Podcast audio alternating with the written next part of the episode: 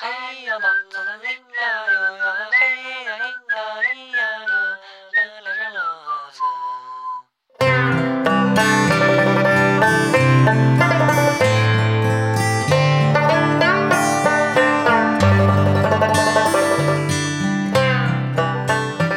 家好，欢迎收听我们这一期的宇宙牌电饭锅，我是东东锵。咱们这期节目有点特殊，这是由梅赛德斯奔驰客户服务赞助播出的一个特别节目。为什么会有这么一个机缘呢？可能有的朋友之前看我在微博等地已经提到了。呃，今年的五月份，啊、我和我的朋友毛东、周奇墨、石老板，还有侯祖新等人，我们一起去了一趟西部，啊、去青海和甘肃。我们这趟旅行呢，其实是在梅赛德斯奔驰客户服务团队的带领和支持下吧。啊，我们从青海西宁出发，然后去到了甘肃啊，包括张掖、酒泉、嘉峪关、敦煌。嗯、这一路上我们是乘坐着奔驰 EQS 这个纯电 SUV 完成了这趟旅程啊。我们有个说法叫做“纯电七十二小时”。啊、我第一次坐坐纯电车，坐这么长时间的旅行啊，人家奔驰的小伙伴告诉我说，说这叫电动时代依然放心奔驰。然后这其实也是我第一次去西部，啊、就具体的说是第一次去青海和甘肃吧，啊，其他地儿倒是去过一些，确实是让我第一次对这些地方有了直观的感受，啊，所以返程之后呢，我就约了两位我认识的甘肃朋友，一位是可能很多人也很熟悉的音乐人张嘎怂，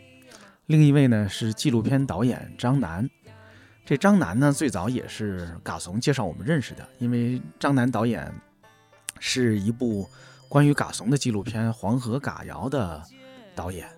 就是当年他曾经跟拍嘎怂好几年，最后剪出了这么一部长片。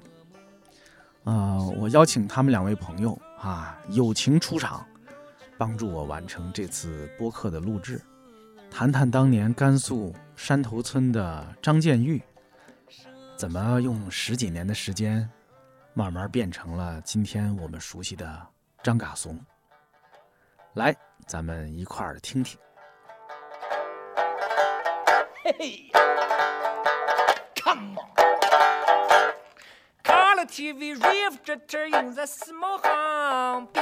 好，宇宙牌电饭锅的各位朋友，大家好！我今天请到了两位老朋友，一位是我该怎么说，知名音乐人张嘎怂，嗯，还是艺术家没有，我就我就巨巨巨巨星吧。好，巨星张嘎怂啊！我我相信，要是前前四五年，我可能提张嘎怂，可能还没有太多人知道。但是我觉得现在还真是巨星了，是吧？先是，先是先是这个疫情期间在那个短视频平台火了，后来竟然都上了春晚了，是不是？嗯，巨星。然后另一位是纪录片导演张楠张导。呃，大家好，我是那个拍纪录片的啊，张楠。对，因为这个张导呢，我当年也也真是很早之前了，那应该是一八年吧，差不多，嗯，是吧？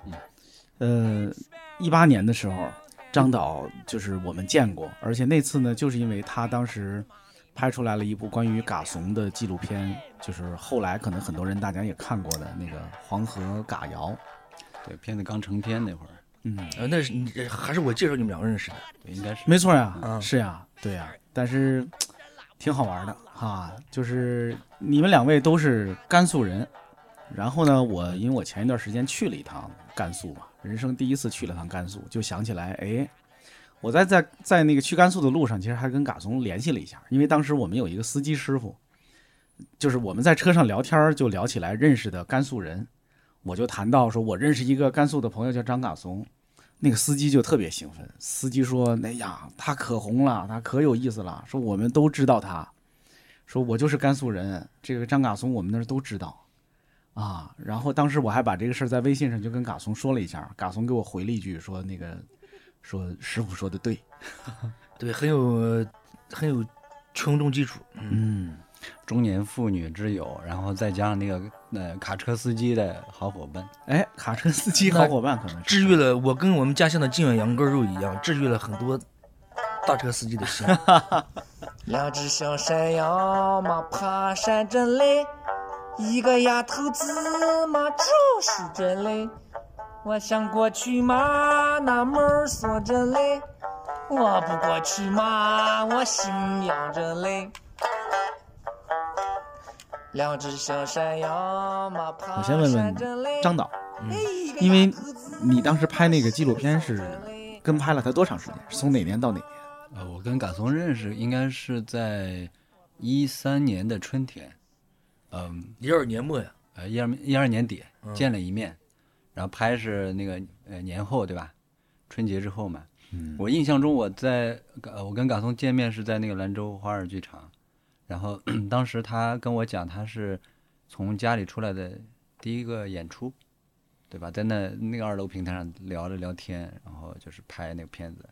当当时你看到的他是什么样的？跟现在差不多，现在就是有点，就是有点屌屌的这个，但是当时我觉得还是，就反正很有意思吧。现在的那些呃劲儿都还是在的，就是很想干点啥啊，不不弄的话就会觉得这个状况是忍受不了的一种，当时他已经叫张嘎松了，对吧？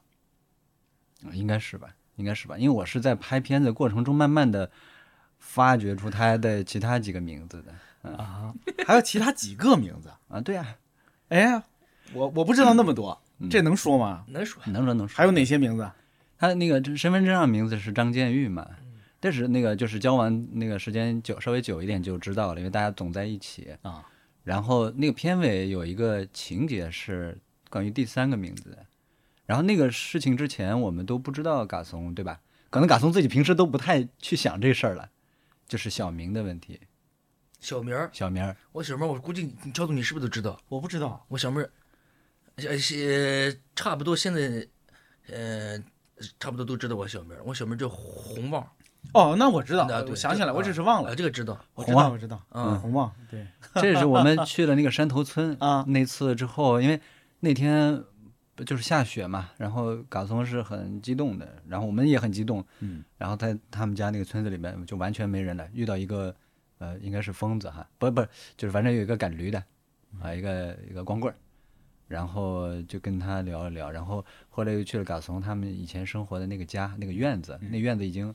不已经荒废了啊，对，不太是个院子了。嗯然后那个房子的格局还在，然后还能够看到过去盘的炕还没有完全塌掉。然后嘎从最后要离开的时候，就去那个炕上待了一阵子吧。然后他就在那个墙上写他的小名儿写自己的名字啊，因为他想到的肯定就是他从小就是记事以后的那种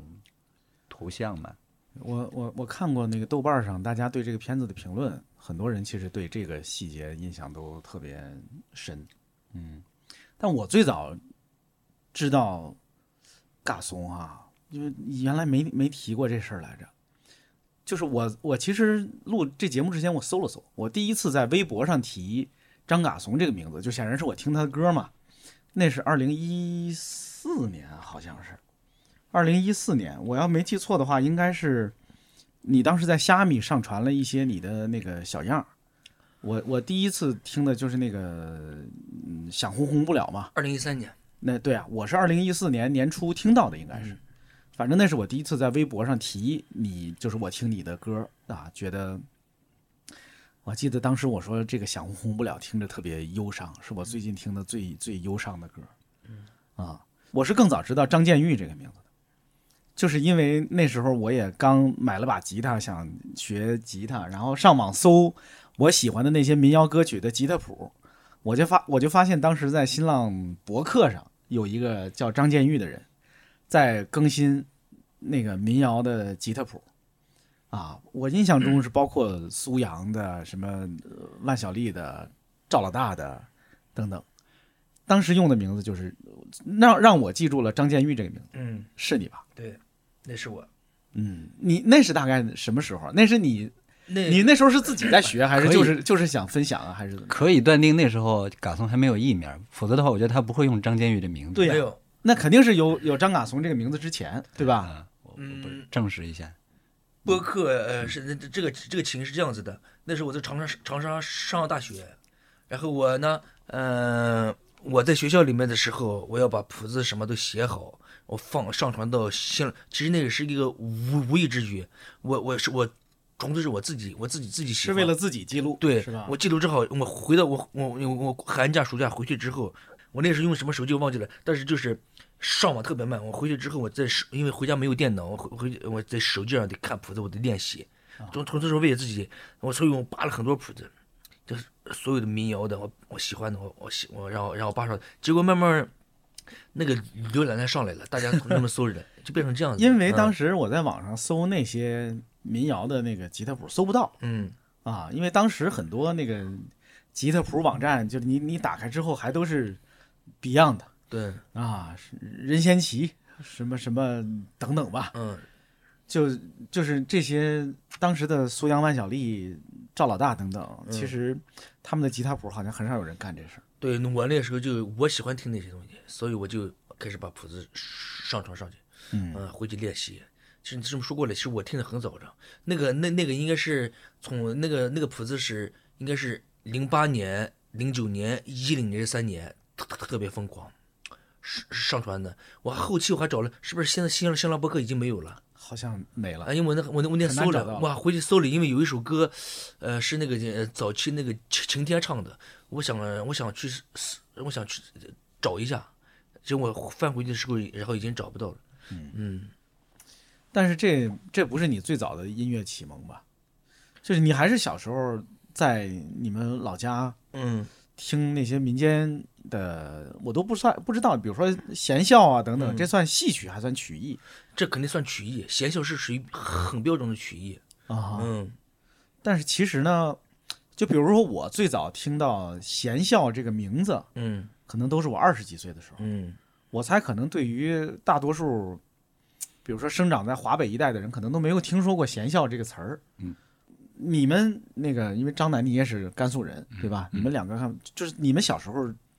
真的会听到，就是村里啊或者哪儿什么有唱贤孝的吗？我小时候没听过你小时候也没啊听，过？我小时候没听过弦，我小时候听我小时候听的是啥？就就是小调儿，就是小调儿，村里的小调儿就是小调儿。顶多听个清清清清腔，但是小调一直很流行。像小你这么可以理解小调，小调其实就是从曲艺里面曲那很长的一一出戏是很长的，它里面一一小段的旋律好听的旋律，他把那一段拿出来之后，然后他再然后然后他再加工再玩儿。你这种东西比较简单，它而且一直重复，而且这在老百姓之间可以流流流流传。嗯，嗯，很多吗？比如说你小时候听到的有有哪些？那太多了。都是村里的，就是普通人唱的，对并不是专业唱这些的人对唱的。啊，这这是是嗯，基本上就是，基本上就是，嗯呃，每每每个人是耳濡目染的，他都都会哼。你给他说一下，虽然他哼不全，有有的嗓音好，有的但是他都都会哼。嗯，这种我是觉得是很是是，然后是这种是很牛的。对，我也想补充，就是说这里边应该有一个很重要的呃理解，就是，嗯，这这这是我猜的啊，或者说就是那嘎松那个在山头村，我我想那个时候，包括后来在呃就是在莱瑶，普通人和专业的所谓的专业的唱曲的人之间的界限是非常模糊的。哦，啊、对吧？大概是这样一个情况，因为很多人都会唱很多东西，而且他们经常听，所以你唱和听都是你欣赏或者过这种就有戏曲的这种休闲生活的一部分。所以这里边有些人可能唱的好一点，或者更爱唱一点，那他可能有人愿意听，他就唱给他们听。嗯就说这个唱和听的关系是不分开的，它更多的是属于这种形态，就生活里面的这种状态。嗯啊，然后这个我觉得也是非常重要的。我理解中，就是嘎怂之所以会唱曲，然后走上音乐这个路的重要的背景。嗯，可是就是显然你不是一个普通的，就是村里的孩子，就只是听听的那么一个人，对吧？因为你，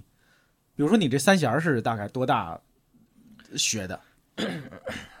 三弦 啊，啊我其实我这么说一下啊，就是，嗯、我小时候呢，这个东西，呃，这个东西是，比如说就是唱那种小小时候唱那种东西啊，我觉得更多就是娱娱乐好玩儿，你得哪种是好玩的？你像你像我们村子有一些像像那种就是特特特别爱耍的人，啊，这他他你看他就，然后他就，然后他在玩这个曲子，然后他在玩这句旋律。你看他他就是跟跟你我，所以这这对我小时候小时候对我对我的这个冲击力是很强的。他嗯他可能唱唱着跳的，什么叫玩这个旋律？他就是因为第一个他旋律他可能只有四句，然后一直重复的词儿也是一直每段每段重复的。他唱到可能唱到第三段的时候，他怕跑到一个他就要变一下。他跑到一个女女人面前，他们这么耍呀，这么耍一下，他是，然后他可能是，然后通过这种再一一一，然后一层一一层一层再铺，嗯，最后最后他可能到了唱唱唱唱到唱到最后的最后的时候，他然后他深情一下，唱的慢一点，所以就是这个是我潜移默化的，然后在我这里的，因为像你像一个小调儿，咔唱二三十分钟唱，你一般人是听听听听听不下去的。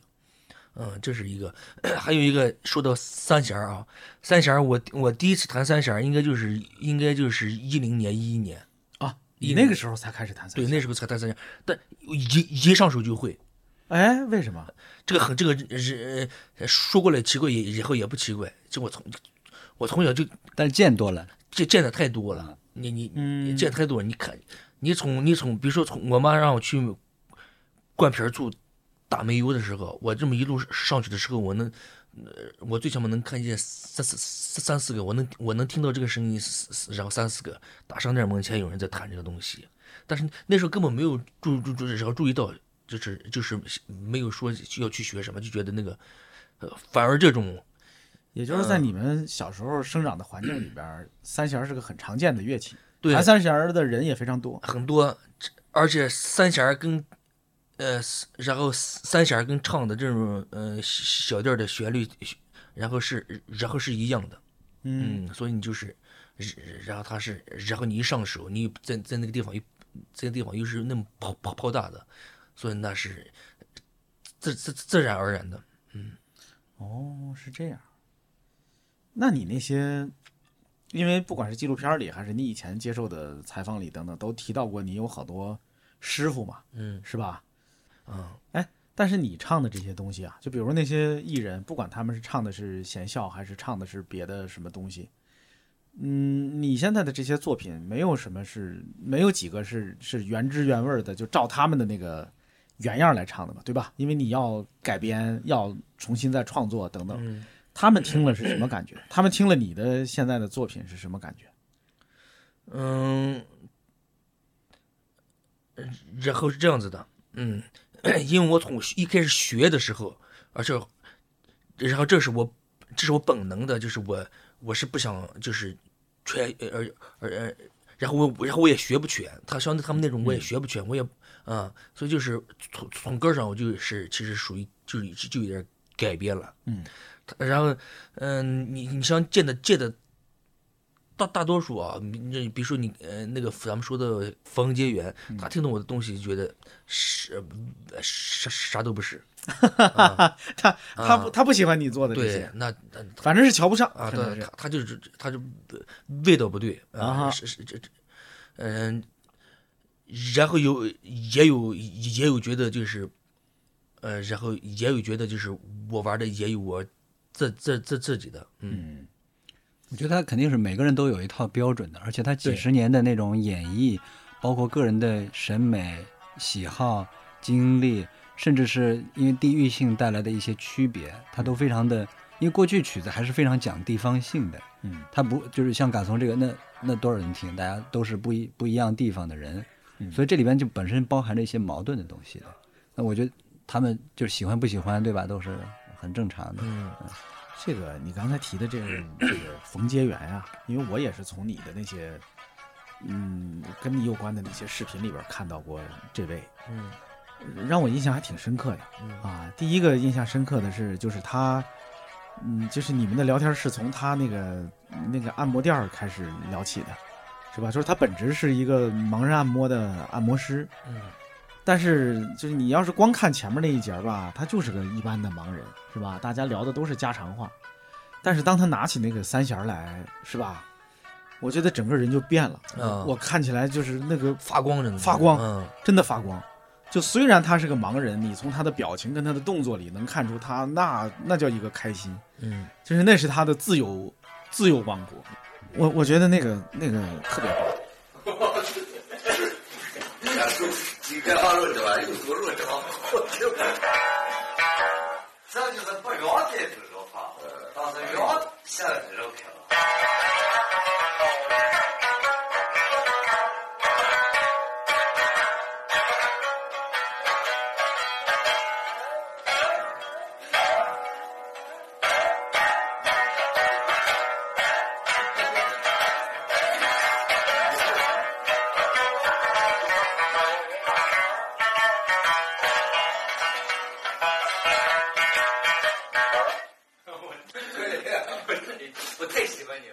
那个嘎怂，你家里哈、就是你的父母啊，包括是不是更呃长辈，也都是算民间艺人，还是是是我我我的长辈，我觉得算就是唱的比较好的，嗓音比较好的，嗯，也愿意唱的，也喜欢的，也然后也唱过的，哦是吗？嗯唱过指的是就唱过戏的。从事过职业对哦，他们是唱什么？我爷爷他那时候就唱秦秦腔啊，唱苏牧羊唱秦腔啊？啊苏武牧羊，啊，哦，呃那那本书那本书他都留着呢歌词本啊，歌歌词本给我留着呢。唱本儿啊是吧？哦，他们是真的跟过戏班到处演出的那种吗？没有，那那那戏班就是这个葱都都那个葱，这个葱都那个葱，嗯就相对当地的，嗯。嗯，在村里边那那时候，像我爷爷呢，就差不多七八十年前，那都是呃，就是呃，这种音乐算是算是当时的流流行音乐，就嗯。然后然后然后大家都玩的，嗯。嗯，哎，那最早那爷爷唱的话是在山头村还是在？嗯、那时候我们我们叫山山山山头社，我们社我们整个村叫中原村啊，中原村比如说从这个社唱那个社，那个社唱那个社，然后从中原村唱的，然后唱的另另一个村子，嗯嗯，然后你父母呢？我父母也是。啊，我父母也是，我就我爸爸上到初三，我我爷爷都我我奶奶到现在还说着呢，上说唱到呃唱的说上到说唱到上到初三，就因为当时唱戏就不去了，因为唱戏就不去上学了。嗯，哎呦，那你这你算艺术家庭呀，是吧？虽然是在村子里长大，但是这算艺术家庭呀，对你有影响吗？就比如秦腔对你有影响吗？我我父辈对我影响就是就是就是就是呃可以说就是哪种影响啊？我觉得就是呃就是可能就是基因传递这种影响。但我在的时候，我不知道他们玩这种，我在的时候我就是我开始开开始唱这种的时候，我不知道我爷我爷我不知道我爷是干这个的啊，啊这样啊这事儿说来有一个挺嗯很戏剧化吧，就是爷爷在那片子里边不是有有爷爷的事情嘛？嗯呃，那个爷爷走了的时候，我、我是嘎怂跟我说了这个事情，因为我们那个当时拍了也挺久了，嗯就是经常跟嘎怂在一块儿，然后有一天就他在家里，他就说那个你你啊、过来吧，我们那个爷爷不在了哈，嗯然后 我我到了嘎松家的时候，那天晚上是守灵，嗯。守灵的时候，呃，嘎松已经哭完了，我进门的时候，嗯。然后都是亲戚，然后那时候嘎松就在给亲戚唱歌，就是大家都在给爷爷守灵。守灵的时候，啊，守灵的时候，就这就是他的感受和他的表达，就他就是他不是说我应该做什么，他就是怎么想他就怎么做了，所以守灵的时候那天就大家都穿着校服，然后嘎松就在那儿唱歌，嗯、就是给所有人听吧，包括爷爷。然后第二天凌晨，呃，送葬，嗯，送葬完之后，第二呃，然后然后是吃席，然后所有的亲戚都忙完事情，这个白事就算做完了。嗯，做完之后亲戚就都走了，然后再往后一天就是家里面一家人开始收拾东西，对吧？就是这么多事情忙活了，都挺累的。然后第二天就开始，因为天气也很好，冬天，在院子里边洗衣服。嗯，那时候我记得是妈妈把那个洗衣机搬出来，在院子里边洗，然后洗一边洗的时候，奶奶坐在边上，然后嘎松就跟奶奶就聊说有一个曲子，呃呃，我唱一下，你听对不对啊？就是我学到的是这些，你你帮我判断一下。然后听了之后，奶奶就说哪里哪里怎么呃有问题，或者哪里哪里是对的。然后聊聊着说，你怎么问我这个？你咋不啊？那个那个，你爷这些都是这你都应该去问你爷爷。那个时候，这问他都是对的，他都知道你你这些是那个是曲子是怎么唱的。然后嘎松就懵了，是吧？嗯，所以你你是那个时候才知道对的。对，然后奶奶就去了，去了那个屋里边的炕边上有一个镜子，那个镜子是老式的那种梳妆镜，嗯上面还有花的，就是就是就是红漆的花见过见过啊。然后那个镜子在镜镜子背面斜着定的，后面有个缝儿。啊，对，然后奶奶就从后面掏出一个本儿来说：“这是你爷爷留下来的一个歌本儿，这是他本人的歌本儿。”然后那个本儿上就是苏武牧羊。嗯然后嘎松就突然拿着那个本儿，嗯说我怎么不知道这个事儿？就是他可能从小的时候，特别小的时候是知道的或者见过，但是他长大到很大的时候，年轻人的时候，他又在又去了外面各种，他这些事情可能在他的一个，就好像就就这个事情就不知道了。嗯，然后直到这一刻，哦，原来是这个样子。对，嗯，所以我就反而觉得就是这样，我才会去追溯的，我才去找的，才去采风的。嗯嗯，所以我就是从那时候开始，就是啊，差不多就是开呃，当时就可能可能我就唱，可能就唱我父呃身边人的故事，唱我身边人的心声，唱父母的心声。慢慢去采风见的人多了，呃，然后一个大妈拉拉着你的手，她说她家里事情，她说她孩子都没回来，她说她丈夫，她说他们家什么什么的，嗯、一个一个老汉他抱怨，他说这是因为你见的人多了，开始就唱唱唱那些人的心声，一年一年采风，每次见的多了就开始唱，就就开始唱，你你感觉就你你你你对我觉得这是一就是反而就是你你会才才会有呃然后才会再反过来再追溯，然后再去找的。要唱的东西太多了。嗯哦，我我才刚意识到你的采风，因为我原来脑子里默认的就是这是个音乐人的采风，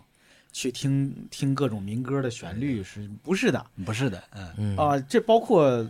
故事的采风，就是就是素材的采风，对、嗯对人对这个世界的采风。对，对吧？我就我给这说明一下啊，哦，喝多了不好。你这喝酒的是长的。刚明你这个大门上，我两眼塞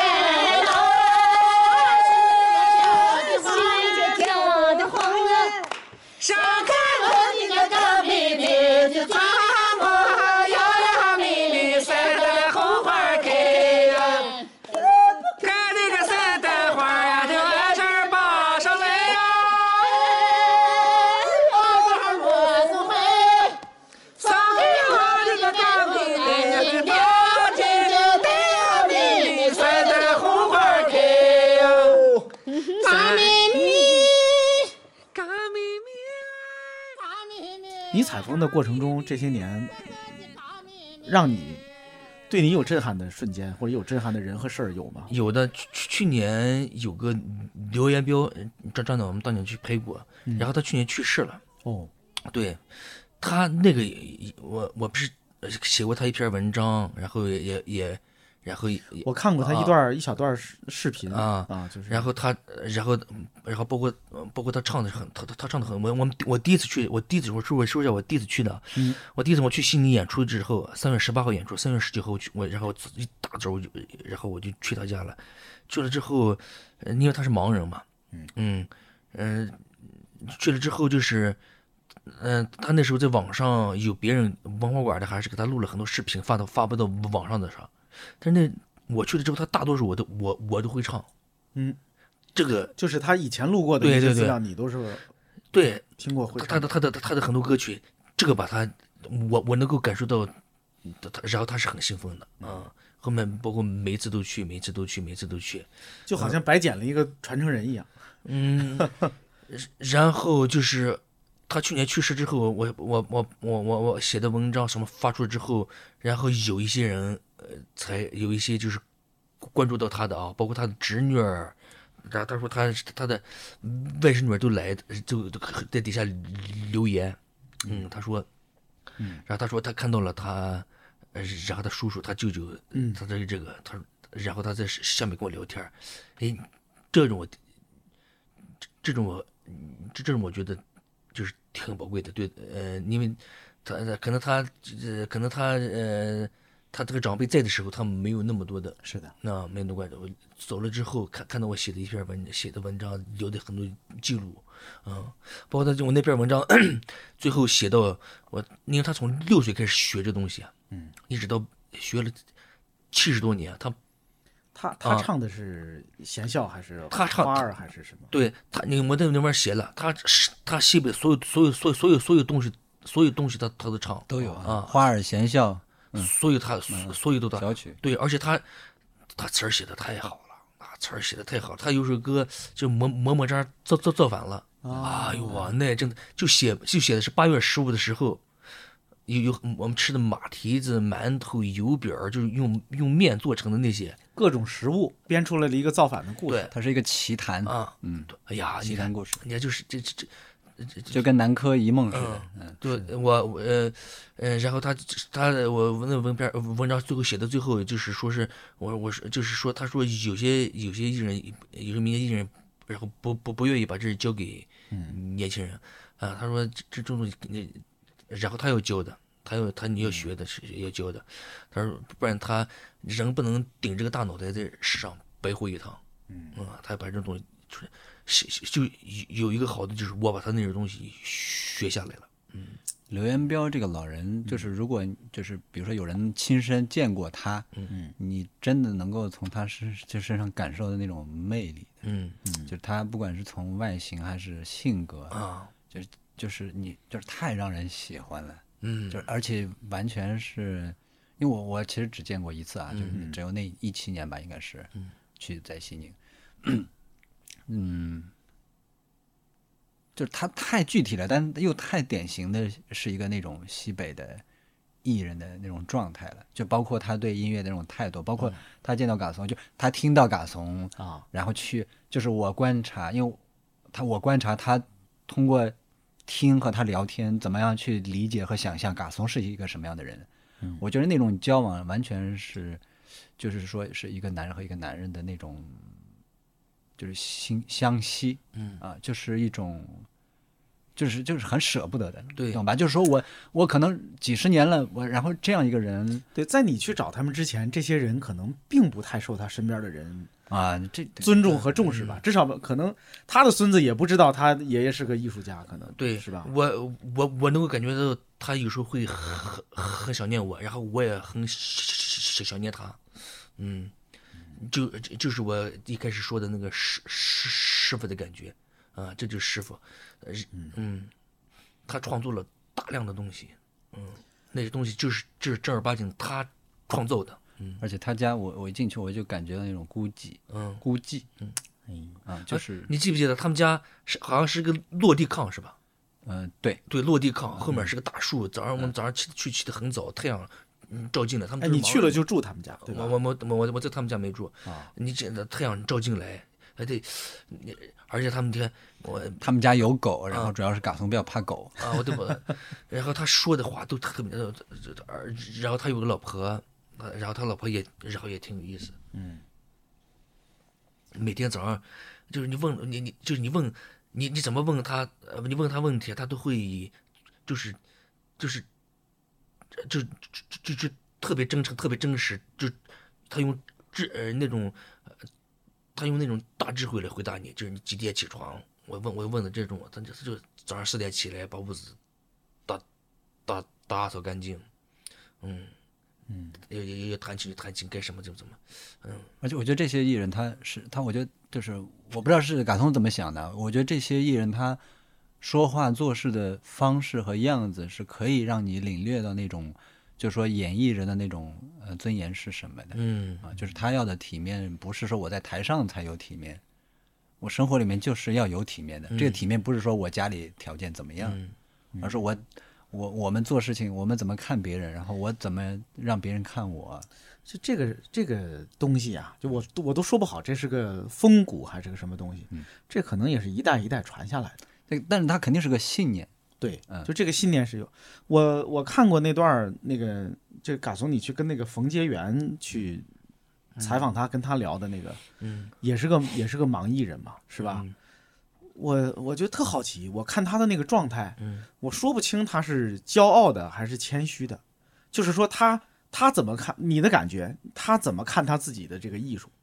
就是他弹三弦的时候，他他觉得他自己是个很厉害的艺术家，还是他不太拿这个当回事儿，还是怎样？嗯嗯，其然后其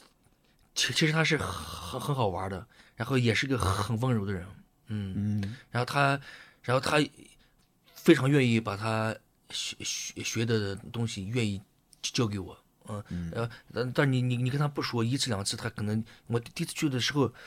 呃我我第一次去的时候应该是我们一起去的，你看他风风尘仆仆的啊。来来了之后，他他带着那种他不愿意交给我们啊，他父亲说着那种。他们这么远来了，你谈啊，他都不愿意谈，你你他不谈，不愿意跟你啊们弹不那不是，而且第二次、第三次、第三我第三次去的时候，他明明就在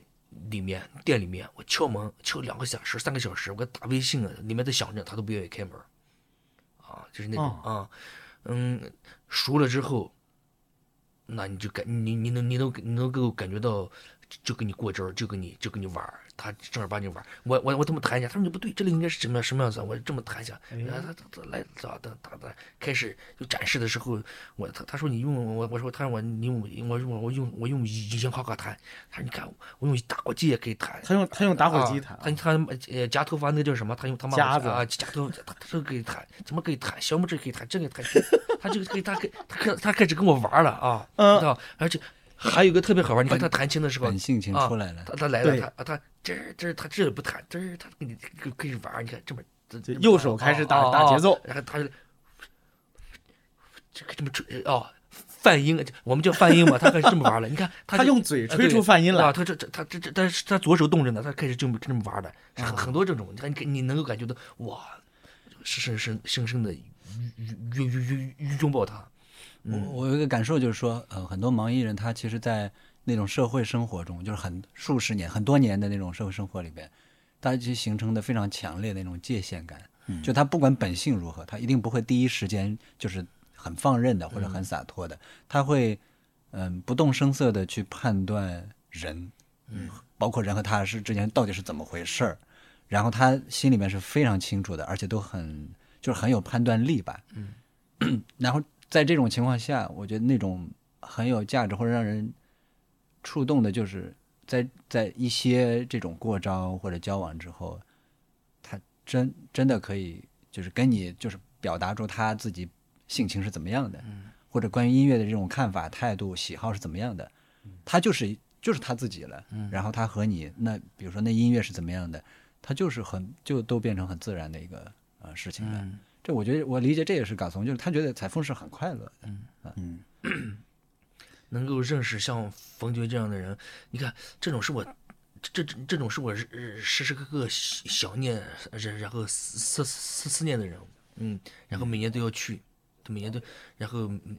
每年都要去看一下，嗯嗯嗯嗯。海里的那个鱼搬了水不安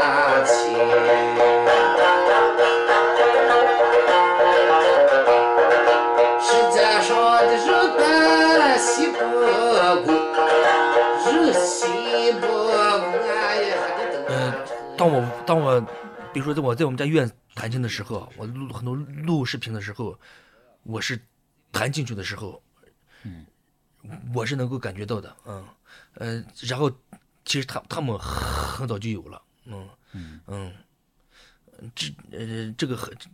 我我我我不知道，就是我怎么我我我先说了啊，能不能呃就是你你你你你你看你怎么怎么理解或者你们怎么解啊？我这么说啊，就是我二零二零年、二零二一年我在我在我们家院子弹琴的时候，嗯，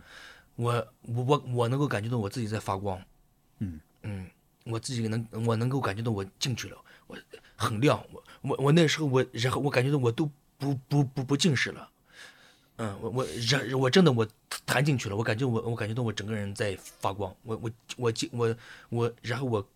然后我靠近了，就就就跟就跟我觉得民歌是一个活了六百年几千年的一个老人一样，然后我接近了他们，我然后我然后我靠近了，嗯，但是像冯兰芳这样的，他们从小就玩儿，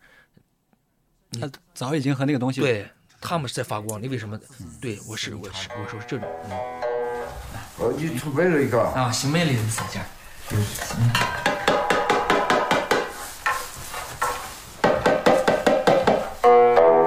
打三千。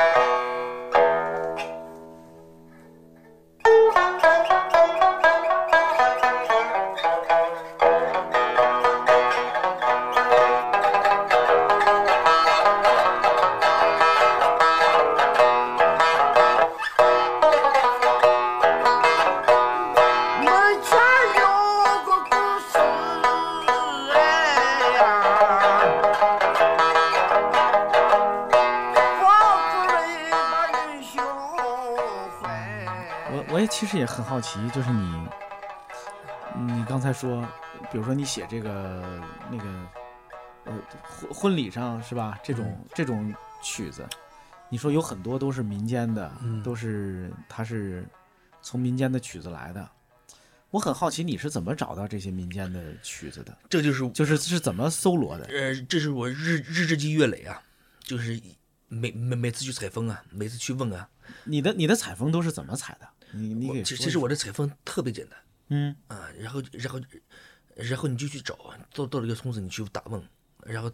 那些那些民间人会跟你讲，他说哎，这个是以前呃新新媳妇儿进进进进门的时候唱的。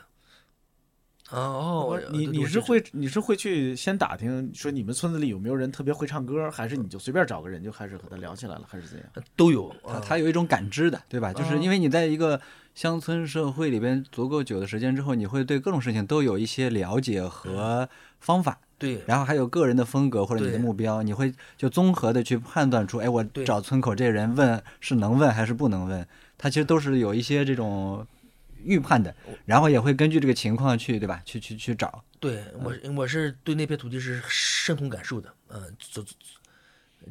嗯，这种也是一这个一种一种经验吧，啊，我觉得这是我的灵气，这是我我能够我能够玩这种，嗯，我我看过，就是包括《黄河嘎谣》这个片子里头是吧？还有别的一些，我看到你会拿着一个小录音机去录他们，比如说劳动的声音，录那些环境的声音，嗯，录自然的声音，是吧？我也看到你，比如跟那些民间艺人在一块的时候，你会 去收集他们的，别管是演奏还是演唱。你这个这个事儿是从你大概多大的时候，或者从哪年开始做这事儿的？嗯，有感受应该很早了吧？很很早录的、啊录的东西，录的东西很很多很多，但是我现在就这些设备全都不需要了。我因为我知道，我现在那声音那声音就就就是那声音在哪里，我我以前是我拿着去记录的，我去录的想要一点材料，啊，嗯现在我知道哪里在哪里，拿着，就整个整个整个西北都是素材，整个甘肃我我知道哪里有这个东西，知道哪些东西，我就是就地取材了，我需要哪些需要哪些，我然后然后就去找。就不用不用专门去录音了，嗯是吧？嗯，说明你跟那个已经熟悉了。熟悉啊！你像我跑了跑了这么多年，我一直又是在那个地方长长大的。嗯嗯，这是功夫呀，这是把功夫下到正儿八经下到了土地上。嗯或者我我或者我这么说，你然后也是可以理解的。就是呃，我呃一八年一九年的时候，我跟一个老外跟一个叫嗯 Peter，我们一起巡演的时候啊，然后我把他带到我们家老家去了，我们一起去采风去了。巡演的路上，他说了一句话，他撇撇脚脚的用汉语说，呃用用然后用然后用 我见过你们拍的视频，就是他大大胡子对对那个那哥们儿，他那句话我特别，我觉得我觉得特我觉得特棒。他就说就是呃这这民歌呃这歌啊，你不管是谁唱啊，就是他是那那种的。他说嗯民歌是呃民歌是土地土地给你的气，然后到你的心里面，然后上来了。你看他说你看这是是是。然后是神在唱歌，这种神我理解就是眼神、心神什么都什么都是嗯打开的。你你唱的时候，然后也是只是然后是不不累的。嗯，你像比如说像冯冯兰芳这样民间老艺人，他唱的时候，我感觉是他是打开的。嗯嗯，我也是通过了很很多年努力，我也我然后我也是呃，所以为什么我要去我要去找他，我要然后我我要我我我也得。我我然后我得充电，我得我得我得找到这就是这种上瘾的呀。你打开唱歌只一你很很少人能够唱歌是那那那打开的啊，能能把你听听进去的。他他我我为什么上上瘾？我为什么想念？我得去看。哇，你唱的时候真的全场安静，我带我每次带去的人呢，全部都听进去了。嗯他有时候不是、不是你唱歌，嗯是歌唱你，嗯就你其实就是那个媒介。嗯嗯，我这么说应该是很清晰的啊。像像这样一个是也是的，还有一个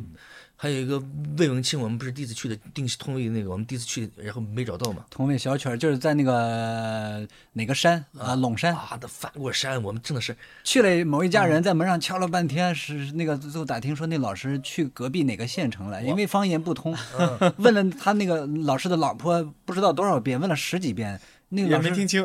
听不懂他到底去哪儿了。你看我们那那那那时候，你看好事吧，又又跑到那个县那个另一个地方然后就当天就赶到那个县去，然后不知道这个人大海捞针从哪儿找起，真乱找啊，真是打听啊，说有没有谁谁谁谁今天从哪里过来了？又没找到。嗯，你好好事吧？那时候真的是啊，哇，那个山，你想那个山太陡了，我们呃租了租辆应该是出租车啊，对把我们拉上去打听。然后司机也都懂这些，啊就是一路上跟司机聊，然后在哪里吃饭跟那个厨子聊，啊大家都是能够提供给你一些信息的。然后我觉得找人找不到人的那个过程太妙了。那次没找到，那次没找到，但我太喜欢他，他那个词儿写的太好了，就比如比如什么词儿？你就光说他写的他他。有个叫访朋，那写的就就访呃访问朋友的啊访朋是就是久闻高明，久闻高明，喜地来相逢。观兄台容貌赛空明，话不虚传是真情。耳听丝弦响，口内发了慌。那就把琴一拿，啊，就开开始玩了。就是他这种高山流水，古今少人知。听琴的民工懂琴音。呃，那些他唱的，我我唱两句试想，能不能唱啊？高山流水呀，噔啦啷哒滴哒啦哒滴哒啷哒哒啷哒滴哒哒，古今少人知，啷哒滴哒啷哒哒啷哒滴哒啷哒滴啷哒哒啷哒滴哒哒。轻轻的呀，民工，滴啦啷哒滴哒啷哒滴啷哒滴啷哒滴哒哒，东呀青音。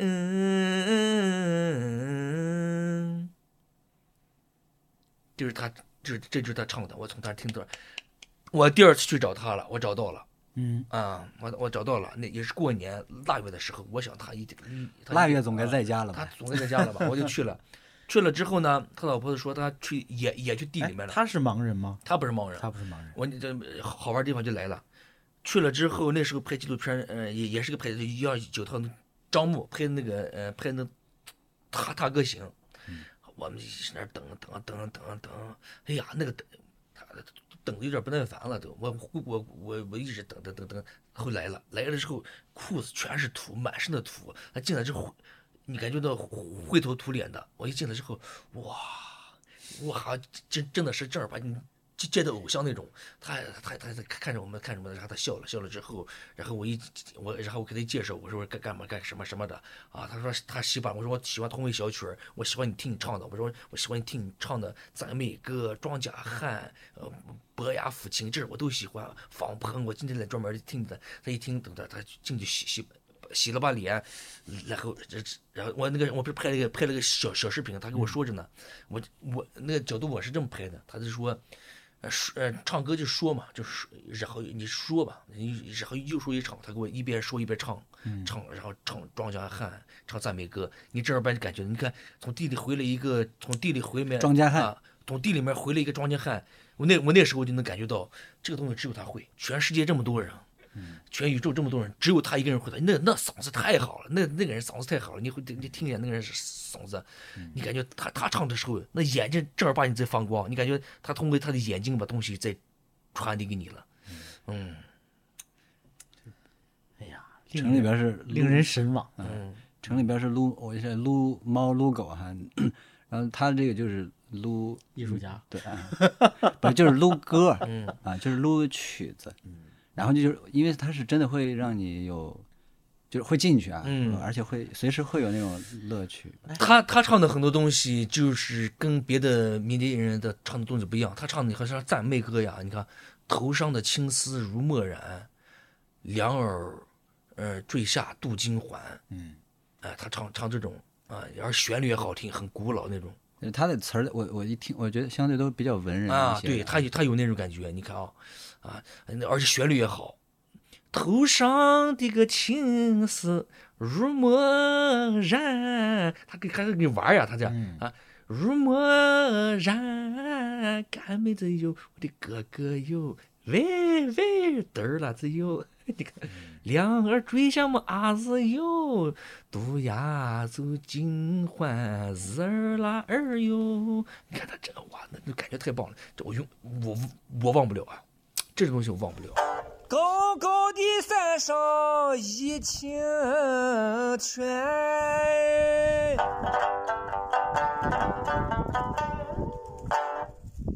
流来流去这千年。哎哎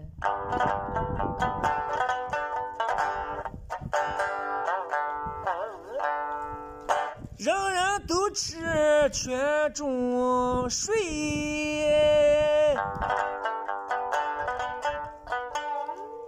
哎，日的日来，哎，咸的咸，哎，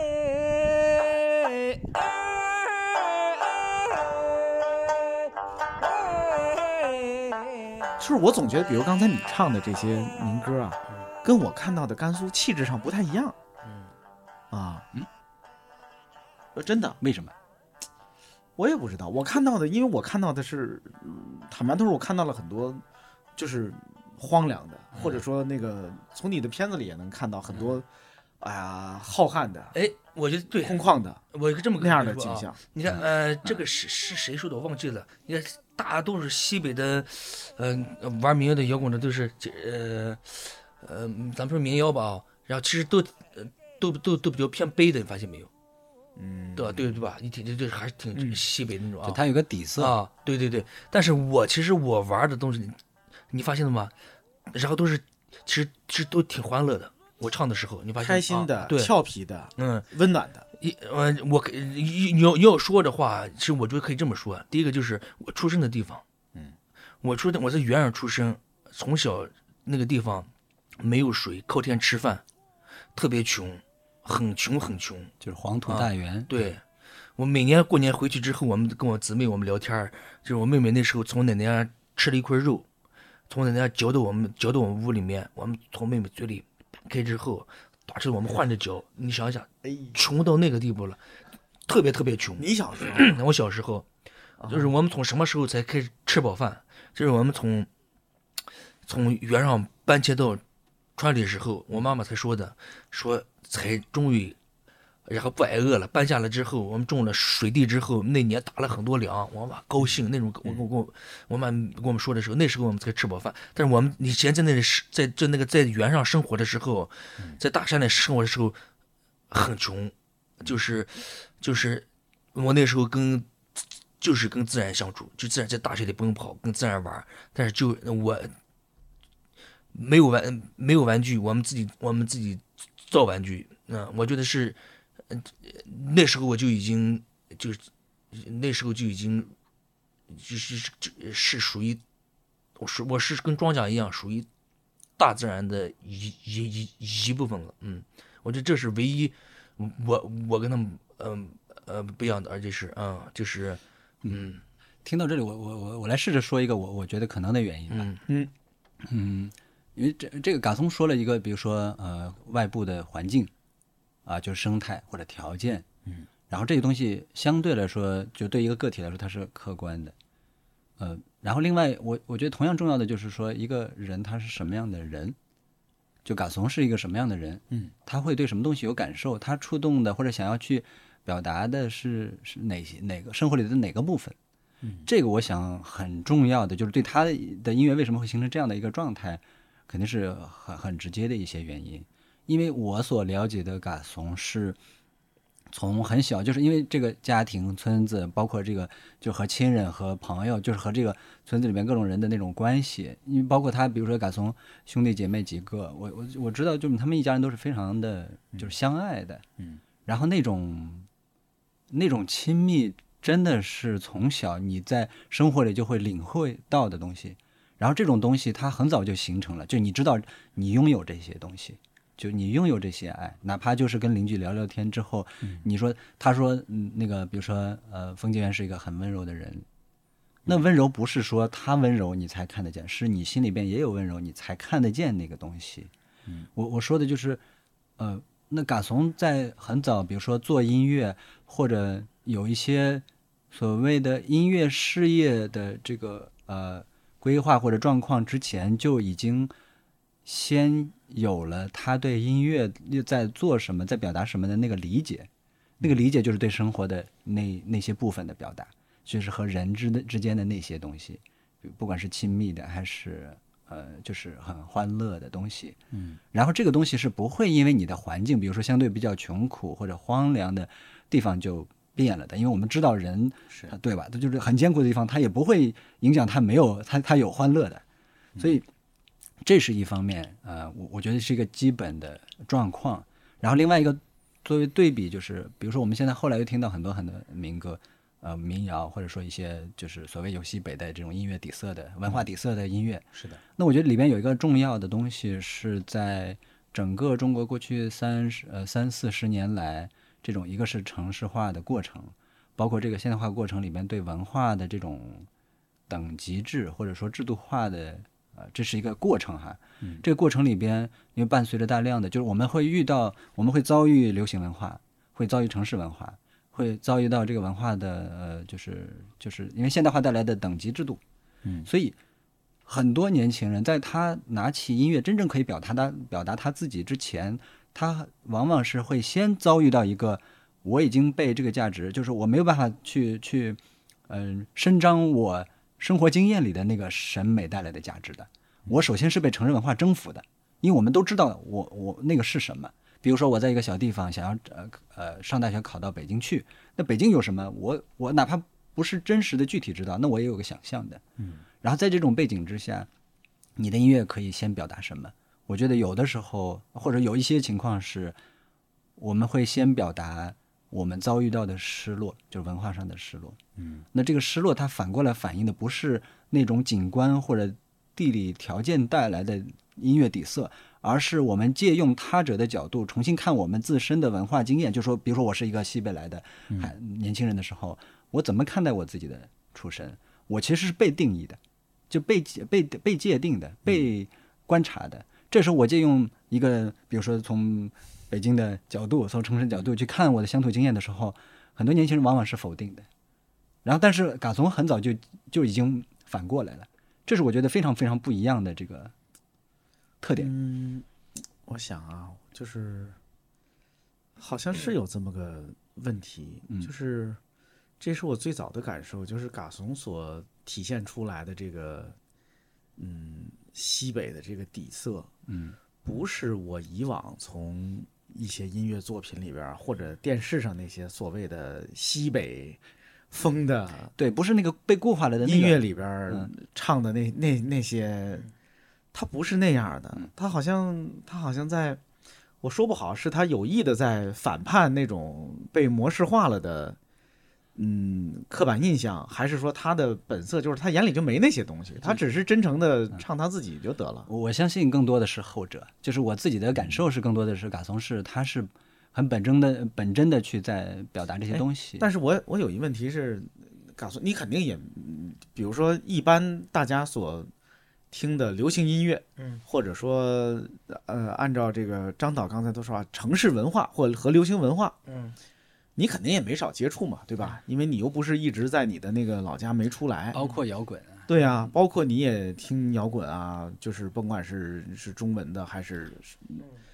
你你会在你，但是在你的音乐里头，嗯，我说不好，你是在你是在你你需要努力抵抗他们对你的影响吧？还是说你你就是你就是听完了就算了，你就是不受他们的影响？我是这样子的，啊，我在我那个村子生活了十七年，嗯嗯，然后呢，我那时候听到的流行歌曲，我这么说啊，我听到的流行歌曲都是啥？都是我父辈在去建设城市，他们回来的时候他们唱的，带回来。去对工地打工的，而且他们回来之后带着我家乡方言唱的，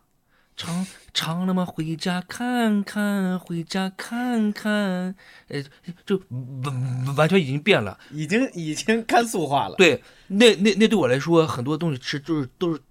童谣。你像很多流行歌曲，当年唱那是我们我们冲着冲着回来再唱的时候，对我来说就是童谣。我不知道那是流行歌曲啊，我这我我我以我以我以为他们瞎，还以为他们瞎编的呢。他们编了一个懵懂懵懂懵懂人的懵懂，这什么歌都我后面我后面才知道这是任贤齐的歌曲。你看，但那那对我来说是童谣啊。我听到的是，我听到这这是变种这这你有意思吧？我是我是这么理解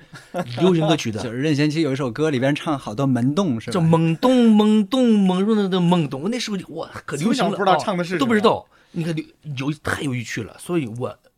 流行歌曲流行包括那是一个港港港台的，那时候还有一个叫嗯、就这什么的，三分靠打拼，七七分打打三分天注定。啊，哎哎，对对，就这个。那我那时候听的，我们都从那唱，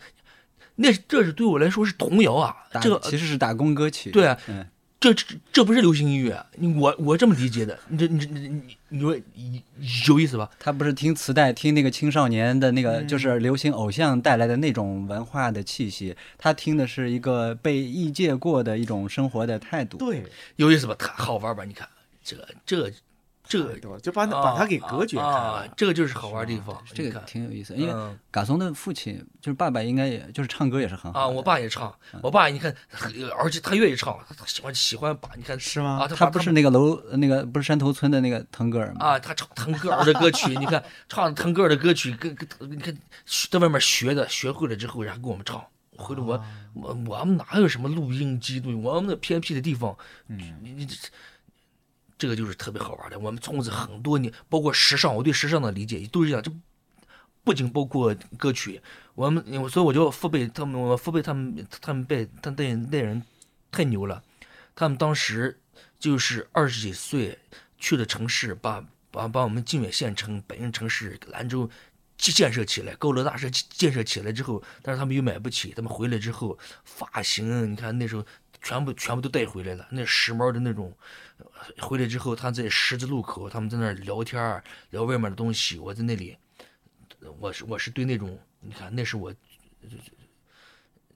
就这种，而且那时候站在我们家土墙上，然后，呃，如果如果灯光特别好的话，呃，光光线特别好的话，你可以晚上的话，你可以看见北京城市的灯光。我那种喜啊是吗对，那对我我少年时候十几岁的时候，你说冲击多大嘛？我那时候就在想，我要这么一直走走走走走走，到底是哪里？我是那种那那时候就就就已经把我完全打开了，而且我到上了初一就接触到了摇滚音乐。我们我们我们我们我们学校里面有一个人，他在听这种东西嘎松应该玩摇滚有一段时期的。啊你，你最早接触的摇滚音乐是哪些？我你谁呀？特别有意思。我们转来那个转到我们初中啊，转他从他从他从初三降到初一了啊，来来到我们他他特别调皮。他爸好像是我们乡上的还是哪里的一个包工头的，他他他是呃谁谁，但是他大人来了之后，我记得好像。连连学校的老师他都打，很多人都害怕。他戴那个，我第一次见戴正儿八经戴近近视眼镜的，我们以前没有，就是黑大黑头的，都说他是外星人，眼睛发蓝光，但其实他还镜片那样子的。镀膜啊，那那我，但是他听摇滚音乐，他啊就也不上课。那我们那学校有个操场，那个操场特别大，因为没有墙嘛。那他坐在那个篮篮球场上那个框子，啊投篮那个框子里面，他坐在那儿。坐在篮球框上，框上听摇滚音乐，就他放放着放着磁带还是什么，哇，很震撼。但是我现在我我敢肯定就是有英文的，但我在我对我来说，我对我来说是是是方言的一种。为什么后来我弹三弦用英文用各个语言唱，嗯。用用用我我我唱一样的，英文啊日文对我来说就是也是一种方言那种。后面我那时候就就拐的，而且他那时候打人都很我他他我我们都我们都特别害怕，我就悄悄呃课课间的时候就悄悄假装弹那个调皮带儿弹过去之后，我假装在他旁边，然后他在放着我听着呢。过他听的时间不长，可能就三五天，有有时候啊，我就那但是给我给我种下了种下了很很让很很很很大的嗯嗯，就是这样这样一个稀碎的这样一些一些一一些东西啊，我隔了很多年，然后才知道那是些什么，隔了很多年知才知道我父辈唱的是什么啊，没没，你就是就是就是这，那中间留给了我很多理解，让我去让我去找的。而且那些音乐应该就是在所谓流派上其实是没有区别的，嗯就说摇滚、民谣什么的是没有区别的。嗯嗯，哦，但是呃对，是就是这就是就就是这种，嗯，你最早自己玩音乐，就是你自己搞过摇滚乐队、德乐我那是乐队嘛，我们乐队叫猎人乐队嘛，猎人乐队？猎人乐队。是大学的时候。大学时候自己原原创，哎呦，嗯。后来不是有一把琴嘛？嗯。啊，那家里有把琴是琴上就刻的那俩字儿，猎人。啊，这我弹琴很早，你看在我们那样偏僻地方，我妈都是还说着呢，说哎呀，我就说说红包那会儿，然后然后是打工去打工，然后呃挣了暑假在工地上暑。假挣了自己挣了一把吉他钱，挣了两百四十块钱，然后买了一把吉他，两百一，加上路费回路费，回来时候，然后给我弟弟买了一包麻辣片儿，就全部打那是弹琴，啊，就是什么都什么懂什么和弦，什么都不懂，就是乱弹，直接来。就乱弹乱乱弹，弹着弹着，哒哒哒我我记得嘎从不是有一个呃，在上大学的时候在学校演出的视频，嗯，那那视频一看，我觉得比较容易理解他搞的为什么是摇滚，因为那个那个少年的那个时期，比如说二十出头那个时期，嗯你搞什么音乐都是摇滚，嗯，因为你想把一切都给他 那时候因为我没看过那段视频，就是那时候你们这个猎人乐队玩的音乐，应该应该跟你现在做的音乐完全没关系吧？就差别会非常大。有点像二手玫瑰。很像很很就是那种我用家乡话读，我用家乡话念。啊，那时候已经用家乡话，对，就是念的我自己念念的可能也是诗或者什么的啊，就是啊那种他要突出那个表演里边他那个方言的啊特性，那那时候我记得好像翻唱过王王磊的一首歌，啊啊就是春天嘛一来了，那那个你记不记得啊哈我啊哈还唱的啊啊，你啊你我我就好记得我拿戴个草帽儿啊啊，戴个草帽儿穿个穿个穿个海海是应该是好像海红衫吧，戴系个红领巾，拿着两把拿着两把扇子。春天什么交配的季节什么之类的。我我我改后后面我就加的什么，我说我我我说你我说你的心我说你的我我说你的心是爱我的还是恨我的啊？这我说你的嘴是亲我的还是骂我的？啊？就啊哈。就啊，你看其实还是挺有九十年代的那种，就是他那个意思是那个意思，嗯。他就是我我对呃很多东西都搞不清楚的时候，我有一些发问，嗯，有一些试探，也可能是那个碰撞。创作原始的那个热情跟冲动啊。是吧？那个而且在学校里边嘛，那演出一下有那么多，嗯，受人欢迎。呃，其实并不受欢迎，那时候那时候并不受欢迎，受欢迎的是是受欢迎的是唱那种特特旋律特别好听的，嗯，我们是不受，我这种是呃好像我好像一直好像就是我干的事就是这样子的，都是一都是比较反着来的，都是比较这种啊，应该嘎从离开学校的过程应该是最摇滚的一个时时期吧，啊对吧？一个过程吧。你是我大四的大四的下半学期我就没去，不去了啊，我就为为什么？就这个节骨点我就不去，就是是是为什么？我也是我现在也说不上来，嗯，我也不是为就是不想去了。啊。但是当时有下定决心说我要去搞音乐吗？没有，但我当时安排了巡演，我要去巡演，我当时要去采风。当时就安排巡演了。嗯，那时候是不是还不太那是会哪年啊不太会弹吉他是吧？我那时候大和 B M 和弦我都不会按，我就出去去去去巡演去了。B M 和弦 BM 我想想 B M 和弦啊，B M 和弦我都不会按。我去熊演的时候，B，M 和弦涉及到第四品了，我我也不会按了。二品呢，在二品呢。哎，你看啊我到的到二品大横大横按到大横按我不会按的时候，我就停下来。所以我你看弹到我不会的时候，我就啪空一下，啊哎，这不他，这这你看这 然后就变成这样种了啊。那个时候一啊个 C 和弦即兴到底啊，跟那跟那是牛，跟那是跟那是很很很那那玩即兴的什么的，我一个 C 和弦就即兴到底，就就是那敢那时候那我觉得我那时候挺挺也有勇气的啊也不怕丢脸。啊，那那时候那时候根本根本不怕丢脸啊然后那个就安排了个巡演嘛，我记得是那个还有，就这就去巡演啊，就去巡演了啊！啊。哎呦，我大量巡演，就一直巡演，就就巡演巡演不停了就啊，就是很多呃确确实下过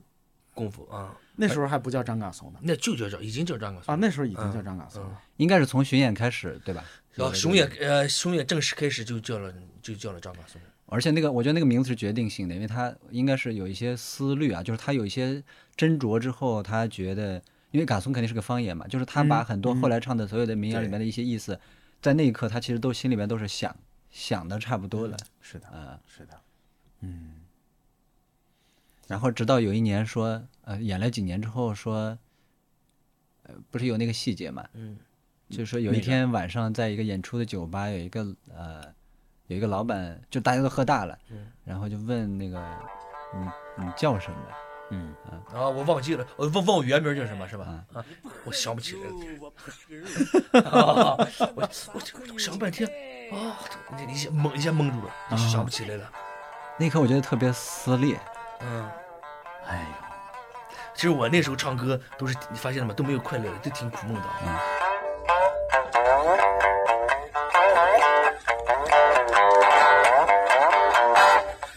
四九道上，啤酒上，羊羔肉锅里面我叫猪上。你不喝个酒啊，我不吃个肉呀，咱们算个啥朋友？你不喝个酒啊，我不吃个肉呀，咱们算个啥朋友？你你你是什么时候找到你现在这个音乐风格的？就是至少是后来这个音乐风格，从哪首歌开始你觉得哎，就是这么搞就对了，这么搞我就开心了，就舒服了。嗯，我我我得想一下，嗯，就是我也就是从一一年、一二年、一三年、一四年连续每年都巡演，其实每年都保持在八十八十场以上。嗯，当时是以张嘎松的名义还是这个？张张嘎松，当时就是张啊嘎松了。就是大量的每年都保持大量的巡演，演到一段时间累了，就是休息了差不多一个嗯，休息了个呃也没休息，就是啊，才正儿八经的。哎呦，不对，我觉得从结婚以后，啊，结婚以后，对这差的太多了。应该是我应该是从我是二零一五年结的婚，对不对？嗯你这一二年还是一五嗯年？一五年差的，我觉得你你我就我的意思就是，就一一一二年、一三年、一四年熊远都是很，你发现都是都是民谣的感觉，都是很累的那种，或者说我那时候对民歌理解还停留在表面，因为这是那是个学民间艺人，民间人家你每个你见的，啊，应该是应该是应该是这样子的。嗯我记得好像在我们家那个炕上的时候，你问过，你你说你对民歌是怎么理解的啊？嗯我说我现在感觉我离民歌越来越远了，嗯其实那种远是好的，我就现在就越啊唱越不太确切了。对对，我是是不是？对对对，可能是离那种刻板的啊民歌越来越远了，对对对吧？离别人的那个啊民歌越来越远了。嗯，应该是我呃呃，经过那三年的修修炼吧，训练的修炼，然后而且是一个少年，就是说嗯。他从学校走出去之后，就是在这样一个，就是其实是很高压的，嗯，自我剥削的嗯。这么一个一个，就是你去你是自己驱动自己，但是有的时候你都演出安排了，你你不做也不行。对，那是我喜欢做事，喜欢先斩后奏嘛。一年我一年去七 live house，郑州那个七 live house，老沈说你怎么又来了？一年去三四，一年去三四次巡演，嗯啊，然后就嗯，就是我觉得这是有一个磨磨练的，有一个磨难的，因为中间有一段时间是的确是不开心的。嗯嗯我还记得片子里边有一些细节，就是在这个应该是巡演的过程中，嗯就是我我我我我记得那个细节，就谁给谁给出火车票就去哪儿了，是吧？嗯，就是比较穷困的那个那时候太穷了，我那我我我那那是在上海达人秀的时候，啊，对对对，我那时候穿的裤子皮带都没有。你看一下，我我我啥我老提裤子，我那 穷不穷？你想一下，哎呀嗯，我在我现在我现在想起来，呃，这这就还是就这还是挺美好。那时候好朋友都特别好的朋友，那时候就在那时候都特别真。啊，那正都是都都是在那时候认认识的。哎嗯，比如说我我最早听你是那个想红红不了那个，那是哪年写出来的歌那个是李大明，我一个朋友叫苏北小唱，啊？嗯、是我苏巡演到宿迁的时候，然后、然后他唱的，哦，那不是你写那不是我写的，哦，啊我一直以为那是你写的呢。呃，我唱的，但是他的是你唱的好呀。啊，是他的真心情，啊、他唱起来最迫切。那是我那时候一提头说，你看想想红红不了啊，不红也没人掉。你看那是唱这种啊，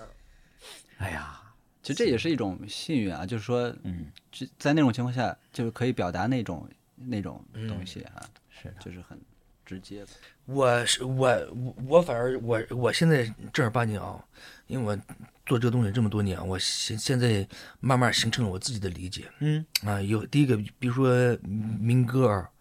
民歌真的是，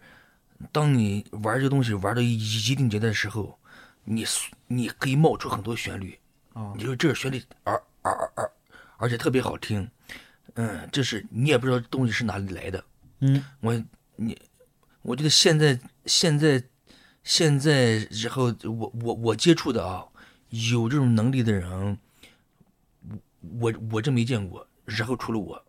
我正儿八经，我我我正儿八经就是有时候玩的时候，我我现在能够哼出很多旋律。我现在在，我现在在记录呃这些东西，因为呃有时候我哼出来，我也不是我我我我我这种我这种我保存了很多很多。就是随口哼出来的新的旋律。对，就是你其其实这个东西没有没有那么多的，你是没有那么多任何没有任何背后的故事，那就那就那就很那就这这这，但是你要做这种研究，肯定你要这么弄啊。但你要西北这东西，大多数能够流传下来的啊，嗯，流传了几十年，流传了几十年。几百年的这种，就说明了一个就是个什么一个就是没为什么越传越少，越传越少，啊，呃，就是没有，就是没有，就就是没有创造者，嗯，大家都一直在反复的在唱那些老的调子，嗯嗯，但是我我现在就是在做一件事情，就是我可以，我可以我可以创造新的东西，但是你听一听的话，这就是哎。为什么他说这是不是老调子？我说这不是，这是我自己写的。嗯，在这件事上，我觉得是是是我是是我就是暂时我还不知道就怎么形容说这种啊。但是当我创作到一一定量的时候，我刚才说把我这个八十一首我做完之后，嗯，然后你就会就会就会那那那这个这个需要我去做，这个需要去努力啊，去然后去玩，嗯嗯。确实，你创作旋律的能力好像比一般的创作者是要强很多的。第一，你本身产量就就就很高，是吧？哦，这里边在我看来，这里边有一个传承和再造的量子效应。嗯，就是就是就拿港松说那个，就说他不知道哪个旋律是从哪里来的啊，他可能肯他肯定有个来处，对吧？就是你能哼一个东西出来。它总有个来处，但这个来处到底是哪里？可能一个一个是你们无法追溯，第二是可能也没有那么重要，因为你看哪一个艺人，他身上不是几百上千首歌听下来或者一直唱，然后他听过的东西可能更多，然后什么东西对他有触动有影响，或者他就这里面有太多微妙的那种东西了。我我觉得是甚至是生化的东西，嗯，就是是生理的、化学的，是一些不可。细描述的或者不可定性的一些不能精确的一些东西，这些东西它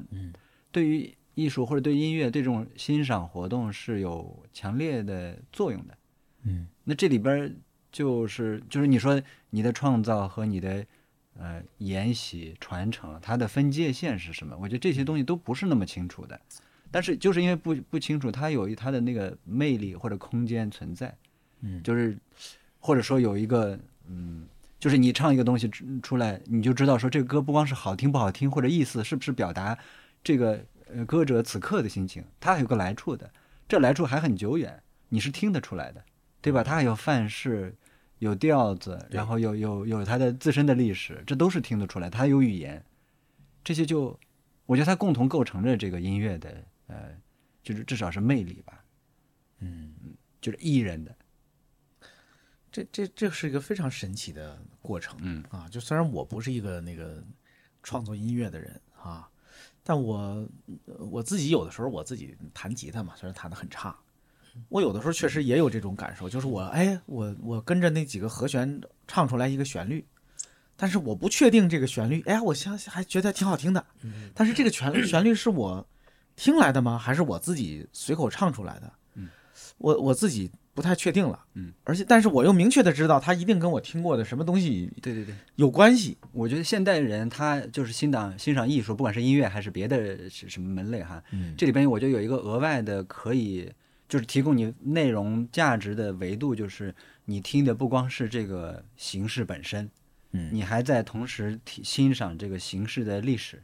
啊，就是比如说美术，我们看到今天的一个画家画的东西，他你一定看到了他看到的图像和你看到的所有图像，它在里边都有痕迹的，包括这种范式，就说你按照一个什么思路或者你的嗯嗯甚至是流派啊，最简单的来说，嗯，然后那你看到的东西是多的，它是比这个东西这个单纯的这个图像要多的。那音乐也是这样的，只不过我们现在还不太对吧？就是不太这样去提这样的嗯。呃，就是这种去去理解，就是听觉也有听觉的历史。当我们听的足够多，然后足够丰富、足够有趣的时候，我们就会在有趣的东西里边听到这个听觉的历史。哦，有点意思。嗯，所以其实可能，哎呀，我又又想远了。我我从一些书法作品里边看到过这样的，嗯有这样的感受。对对对对，就是你看起来吧，他是完全是他按他自己的写法在写，但是你明确的知道他其中某一笔，说那是赵孟俯当年写的。你如果也看过赵孟俯，你就能理解出来他的那个写法是从那儿来的。嗯但是赵孟俯那一笔是从哪儿来的呢？可能是从王羲之那儿来的，嗯是吧？那你还可以再往上倒，王羲之是从哪儿来的？也就是说，如果你你你只是看这一幅书法作品呢，也就这样了。但是如果你细追查它背后的渊源，它是可以追溯很远的。呃，就我就说他他天赋，或者他他说灵性，就是那个东西是你对生活经验有直接感受，而且你知道这个东西它的价值，这个价值不光在你的生活里边有审美的意义的价值，它还有那个，就是它有历史的价值，就是因为我们今天都看到了生活变成什么样子了，或者我们会对这个生活的可能性如此之被局限，产生了强烈的不适，嗯，对吧？那大家都是那那那对吧？我们都是比如说现在城里边搞得怎么怎么着了，然后我们再去郊区买块房、弄块地，然后我们要要过那种生活，我们怎么过？其实说白了，你要把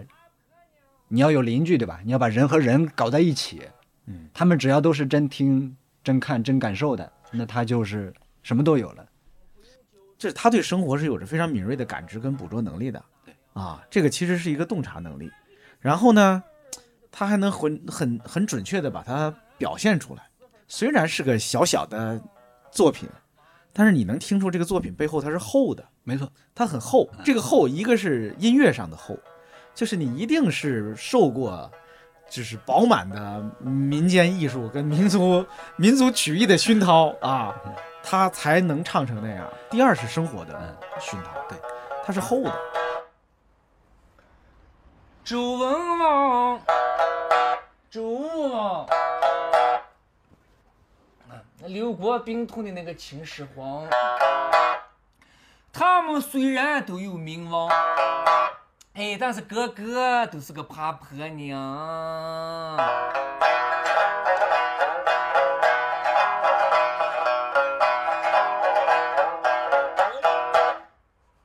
我爷爷怕的是我奶奶，我叔叔怕的是我婶娘，嗯，我舅怕的是我金子，我爸怕的是我亲婶娘。我我觉得这里面涉及到一个表演者里边非常核心的一个问题，就是这个东西它并不现代。嗯我说的是什么？是什么让表演者发光这件事情并不现代，嗯它是一个非常古老但是非常强大的东西，就是它关系到，就我个人理解，它关系到一个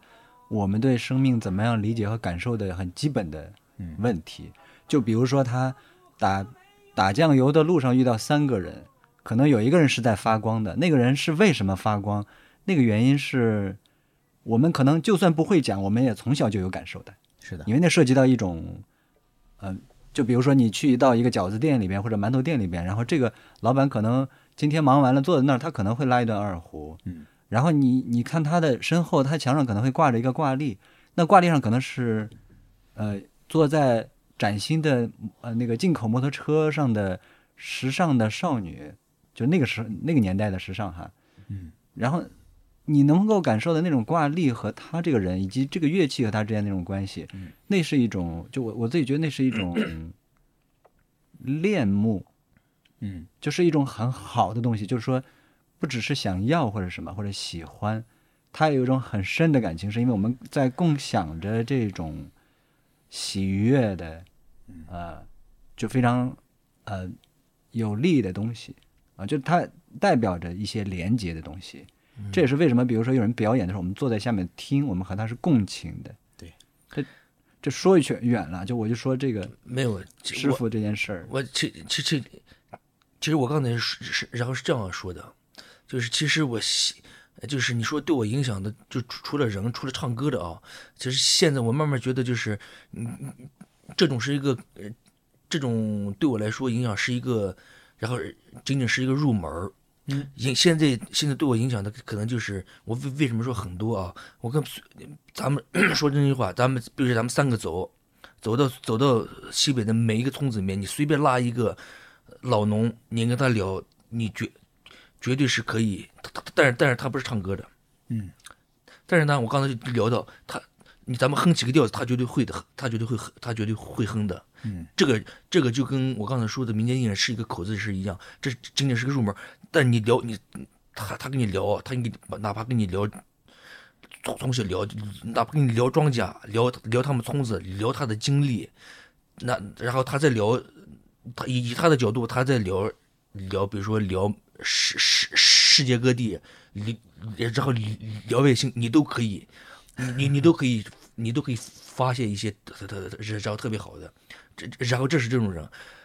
然后还有包括一些味道，你走在乡间小路上的时候，就嗅嗅觉的东西，你闻到谁家熟的葱花香、油花香，你你能你你你你绝对能想到小时候的一些小时候的一些记忆，跟这个有关系的。你包括一些一些一些你你坐在商店门前聊天，这些老头老太太他们脸上的表情、说话的感觉，也会让你想起来很多事情。然后你想回，我我现在我我现在喜欢这种。啊，就是就是对你说民民间艺人啊，或者是这是这是呃呃呃也是也是其其也是其中一个，但更多就是哪怕还有还有一个很还有很还有一个很棒，就是嗯就是嗯麦子刚长出麦芒，你把手、手搭在上面，啊它它很尖，但是那种然后那种触触觉的东西还绿着的那个，然后还有一些墙角，西北有时候墙底下墙有个绵绵土，那个土很绵的，你摸那种感觉，所有这些，我觉得呃我现在是喜，我现在是喜喜欢这种，而且就是而且有有我现在呃有有时候回去之后，我我我现在为什么这上半年啊，我特别喜欢跟我一些亲戚啊。呃，我跟一些亲戚，我跟他们去聊。我说我小时候是什么样，他他们他是他他小时候是什么样子，而且那种是他真的更愿意跟你聊，他会跟你聊，他说那时候去你们家什么，包括他说他们去他怎么嫁到这里，啊是什么这些，所有的这些，我现在是喜欢，很很喜我喜欢这样的，嗯，哎呀，我听起来啊，就是，就是真正塑造了你的，可能不是那些，就是哪个具体的师傅教给你的哪个本事，或者传给你的哪个曲调，可能是就是他喜欢的这个乡土的整体的这种，我我怎么说呢？是那种灵魂和那个那个味道吧。哎呀，我不想用这种词儿，显得就有点假，是吧？但是我能体会到你说的那个葱花香，那个麦芒的那个在手上的触感，大概是这样的感觉。我我是我是对我是就是我我上半年也有过自己的一个想法，就是呃说到黄河嘎窑，说的说的嘎窑啊，就是我这种、这种，我是觉得就是我这是画面，我刚才说的是画面，在我心里已经有一个已经已经有一个万亩良田了，然后我在上面播种，然后开开花儿，就是我想把这种呃要我我要把这种要传下去，然后然后让更哪怕你是做手工的，哪怕你是你你也是从这个地方长大的，你哪怕你是跟爷爷学画油画的，嗯，你做做针线也行，嗯，你你然后你只要在这个万亩良田上面你播种，就会就会开开开开开出很多花儿，所以就是我是呃现现在更多的玩民间音乐，我要呃这这对我来说也是刚刚刚刚开始，我要然后要传传递这种，因为我唱歌的时候我内心是有画面的，为什么别人说我内心是真的是我我是能够感觉到的，我唱的时候，嗯，但我在想着怎么把这种，因为之前就是我一个人嘛，抱抱着一把三弦儿，嗯抱着一个三弦儿，通过别人，通通别通过别人来感觉感知啊，嗯。所以我现在就是你看我现在就是，呃，我接下来做的这些事情，第一个就是，呃，嗯、黄哥嘎嘎腰的里面第一个就是做，我要呃一类一类我要做，第一个我就就然后就就就就就去就去找那片土地上那些人玩，先从小孩子开始，嗯，我写我写的童谣跟小孩子一起唱，我我要影响这种，比如我第二期可能我要做谁家宴席曲，谁家结结婚的时候，嗯。啊，我我要我我要进去无意间我要去拍，我要把把以前黄呃把把民民间音乐里面关于关于在一婚庆上面唱的，关于这这种我要这么唱，这种还有九歌九曲儿，这这一一通过这么，我为什么就是通过这通过这八十多首歌十首诗这么唱出去，我觉得这这呃然后会然后然后会回来的，会然后会让很多人能明明白，嗯嗯。所以你说这万亩良田是一个创作计划，是是不是，我也想问，就是你说的那个万亩良田是什么？我的我的我猜的是是是那个那个他他背后的所依靠的那个东西，是他的它就是一个比喻啊，万亩良田。嗯，你你自己说的，你自己给解释一下。这个，这呃，其实我是可以，呃，我是可以解释通的，就是，是一个比喻吗？嗯、呃，不不不是比喻，不是比喻，它就在我心里面，而且我我真的能够感觉到，我真的能够感感知到，因为你你你很专注做一个事情的时候，然后你你你天天听，像我是我是我是一直听，我一直听一直听一直听，就是就是我刚才说那个画面，就是民歌就不只只是不仅仅是旋律，然后歌词，嗯，然后它它也有你嗅觉上的，我刚才说嗅觉上的，然后触觉上你摸的那些。嗯。哪怕我奶奶喊我回家吃饭，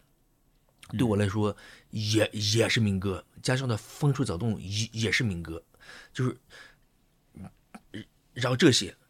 嗯，这是在我心里形成了一个画，在我这是在我心里形成了一个画面啊、所以我在上面要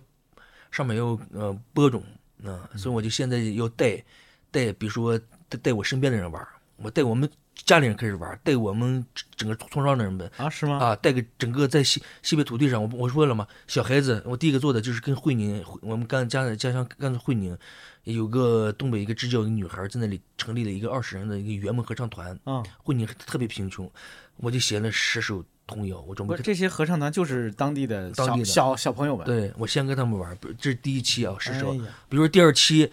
我开始玩宴席曲，就是谁谁家谁家结婚的时候，然后办喜事。对，那个歌也是也是来自民间，都是民间的东东西。啊然后我写好之后，我我在那儿唱，这然后然后这又是十首，比如说九曲儿，这也是，然后然后这这又是另十首，把所有的这种，这这是家乡的风俗走的风俗，所以我通过这个来唱，这是这是播种嘛，这这是这我我觉得这。然后这么两下，差不通过一年两年，然后很多人就会，呃，很多人就会明白的，嗯。杨柳儿呀，风那点呀，头呀笑呀，桃花就悄悄着红了脸呀，桃花就悄悄着红了脸。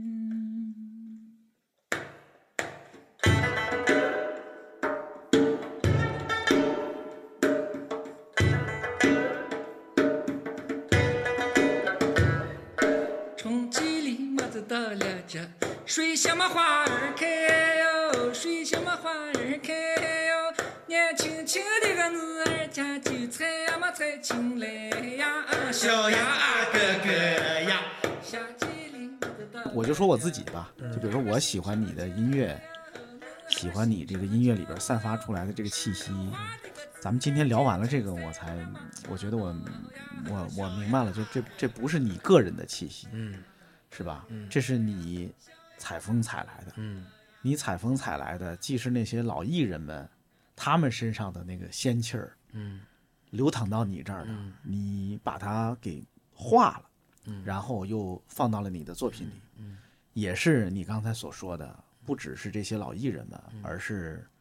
那片土地上的那些人、嗯。啊，他们的精气神儿，就他们的那个灵魂的一部分，嗯。最后酿出来了这些这些作品，是吧？你你就是那个酒坛子，嗯你把那些酒放在你的肚子里，然后最后酿出来了这个东西。你也许未必说得出某一句的那个来历，是吧？也许你自个儿都不知道，嗯但实际上它是它是这么出来的，它是几百几千年的积淀传承这么出来的。我自己这个听北方曲艺嘛，所以我自己原本在在那些人身上有这个感受，就是哪怕是现在一个年轻演员，他唱某一句，我知道这这句不是他发明这么唱的，就拿京剧吧，是吧？就现在一个年轻演员他这么唱，其实这句是谭鑫培谭鑫培发明的，那是一百多年前的一个人发明的这个唱法，是他第一个说，哎，这句应该这么唱，然后一代一代，你看不断的优化、修正、叠加，最后积累出来了现在的这些艺术。对可能在你这儿也是也是这样。是这样子。我觉得还还有一个就是我刚才又有我们呃接下来做的黄河改谣八十一首这个，嗯这就是我，这就是这就是一个光了，就是就是我全是我全是我创作的，嗯嗯，这是就是又是一个呃你这八十一首大概会会以什么样的形式？就是我们有什么什么机缘可以听到？都可以音频视频你都可以看到。现在进行到什么程度了？现在呃六月五号到开始先拍童童童谣的，嗯嗯，明白。这是一个大的创作计划。嗯，这是一这是一个，其实短短的，我觉得以以以我的勤奋，我觉得我一一一年时间就可以干完。嗯一年八十一首啊，嗯，这是因为你刚才提到你其实攒了好多旋律，对，是不是嗯？那是你平时攒出来的，嗯嗯真棒。好，那我们等着听这八十一首啊，听你酿出来的这个新作品。嗯，这个正儿八经是这是我这辈人，我这一辈人对对民间音乐的一个呃守正创新。嗯嗯而且我也我我听你讲，我我也觉得就是说，也希望那些孩子哈，就比如说合唱团，哪怕比如说人员不管是固定还是不固定，就是他们对于自己的东西，就是家乡的东西，嗯，或者生活中的东西，他们能有一个相对平和或者公正的这种看法吧。就是他，比如说唱歌这件事儿，然后也是一个呃开放的东西，他们就是可以玩儿，或者说可以怎么样都行。对，就不会变成一个就是宰制的，啊、就是安排的，说就是确确定的、既定的，你只能照做。就我觉得，如果是这样，音乐只能给他们就这样去做的话，我觉得也是对，对吧？那肯定我，我为什么找他们，我就已经想得很清楚了。我要带我，我要带整个西，我要我要以小来说，我要带我们整个村庄的人玩儿啊，呃往往大来说，我要带整个整个西北的人民要玩儿。嗯嗯嗯，真好。你看啊，就刚才说你是呃前人的酒，在你的坛子里酿成了现在的样子，实际上你最后也会变成别人的，别人酿酒的原料，是吧？这些孩子里，没准就有哪些人嗯是从小唱了你写的歌，嗯你从前辈那儿继承来的仙气儿传到了他们身上，以后他们可能会接着往下传的，嗯是吧？嗯，哎呀，我觉得这个地上只要有人，就是在一个很广阔的生活空间里边，就人是人和人是相互发酵的。嗯。就是按照你的这个比喻来讲的话，就是这里边那就什么都可以有啊。而且它期待。而且它是能跨越时间空间的，嗯。嗯，就这是我们艺术可能是我们战胜时间、战胜空间的一种形式吧。嗯，就是至少这是我们无数代人所做的一点儿努力。嗯所以一开始说那个强总说那个今天聊嘎怂是怎么样，对吧？在那个嗯偶像之前是什么？对那个过程，我觉得那个过程，它就包括这些艺人身上的仙气，它都不是说什么很高的东西。对，它高是因为我们感受到了一些很真切的东西，我们可就是身体上可以认可。那它不是说我我安排了一个次序的高，所以这种东西，嗯，就是那个那个那个仙气儿，它不，它它只是因为它是真的，嗯所以那我觉得嘎怂之所以就是说后来比如说做音乐啊或者有一些受到那个大家认可，我其实现在有点不太确知道说嘎怂到底有多红啊，就是啊，但是这个嗯，我想就是因为他早期的这个就他积累的东西那个过程都是真的。这个是因为我是见证者，所以我可以很很确信的这样去嗯，对，西呃西北的民间音乐是不是你你们年龄比我大大大多了啊？呃俏俏的是不是比我比我大二二十岁啊？在你 在对在对对对就是 在你们那个年代，我们那个年代啊，在我们那个年代，西北西北民歌是不是在在三十年前还是四十年前，是不是也曾经呃什么黄土是是黄土高坡啊什么？当年所谓的西北风，其实就是八十年代末期啊出现的吧？啊，对对对，就是以黄土高坡什么，甚至一度连崔健都被误认为是西北风吧啊对连一无所有都被算在一无所有就是就就就是西北民歌的旋旋律真的吗？啊！你你唱，我我曾经问养了肚子儿受劲儿哟，是这个呀？嗯，是不是呀？就是你你你唱嘛。我曾经问个不休，你还是跟我走？养了肚子儿受劲儿哟，三兜兜来。哦，哎，我很早才发现那个什么，那个就是后来大家知道的都是刘若英的那个版本。知道不对，知知道不知道？那那个那个是这都是 iPad 上开花啊啊 iPad 上这陕北民歌呀，这是啊，对，嗯，确实有很多是已经被被划进去了。我是觉得像民间的这种音乐啊，就是你管你人在不在，不在在不在，它它与它与它它它是一股能量也好，它它它，然后它一直在，它是一直在宇宙中的，嗯，有时候你看像近一十一十年一十年二十年，没有像以前那么呃，它看它的下来了啊，然后呃可可能有个时代，可能直接他不让玩这个了，可能就没有了，但但是。但是你看，你你看为什么我我现在可以理解，有时候我很蹦出很多旋律啊，蹦蹦出很多那种来，他正儿八经其实就是他他他他他他是他他是一直在的，要要不然我他他我我我能唱出来，有时候他就是他他就莫莫莫名就出来了。我现在想做一个事情，就是我通过我接下来呃做的这个，我想把西北民间音乐要达到一个。呃，我我我这种玩不是我一个人玩，我要带着我说的刚才说的，我先带着小孩子玩，那这种小孩子玩，可能就一下子就我只要唱出来之后，是一批小孩子玩。像我要带着我带着是，我接到的我同龄的也好，长辈也好，妇女也好，所有人都通过这几张专辑，我让我要把西北民间音乐要要要先让让在中国，在整要在整个世界，嗯，大家都要听听听这种东西。我现在有很多想法，然后日。很很很多我要做的东西，然后我就先不说，我我我一说就漏漏漏漏气了，因为我自己我自己还弄出来，我就喜欢你们这种，我还没做的时候，你们都是见证者，等我正儿八经做做出来的时候，你看到时候全世界都在听西北的民间音乐，都在听这种西北的更更远的音乐的时候，你们到时候呃给我点个赞就行。对，要那个借那个宇宙里边那个民歌之神的吉祥是吧？福气啊！下次神神舟队后上上的时候，嗯，马斯克的火箭上的时候，其中有几首就是《黄河嘎谣》。嗯，背景音乐是吧？好嘞，让他响彻宇宙啊！咱今天先响彻我的宇宙牌电饭锅，嗯，哎，下回响彻宇宙。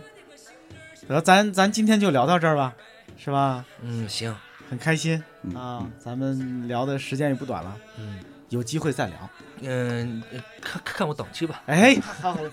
好好嘞，今天啊非常有幸请到了巨星啊好嘞，张嘎怂和那个张丹导演啊，聊得很开心，跟大家道个别吧，拜拜。好的，嗯，好，大家再见。再见再见啊。有呀嘛是山呀，山坡上有呀，日头上牡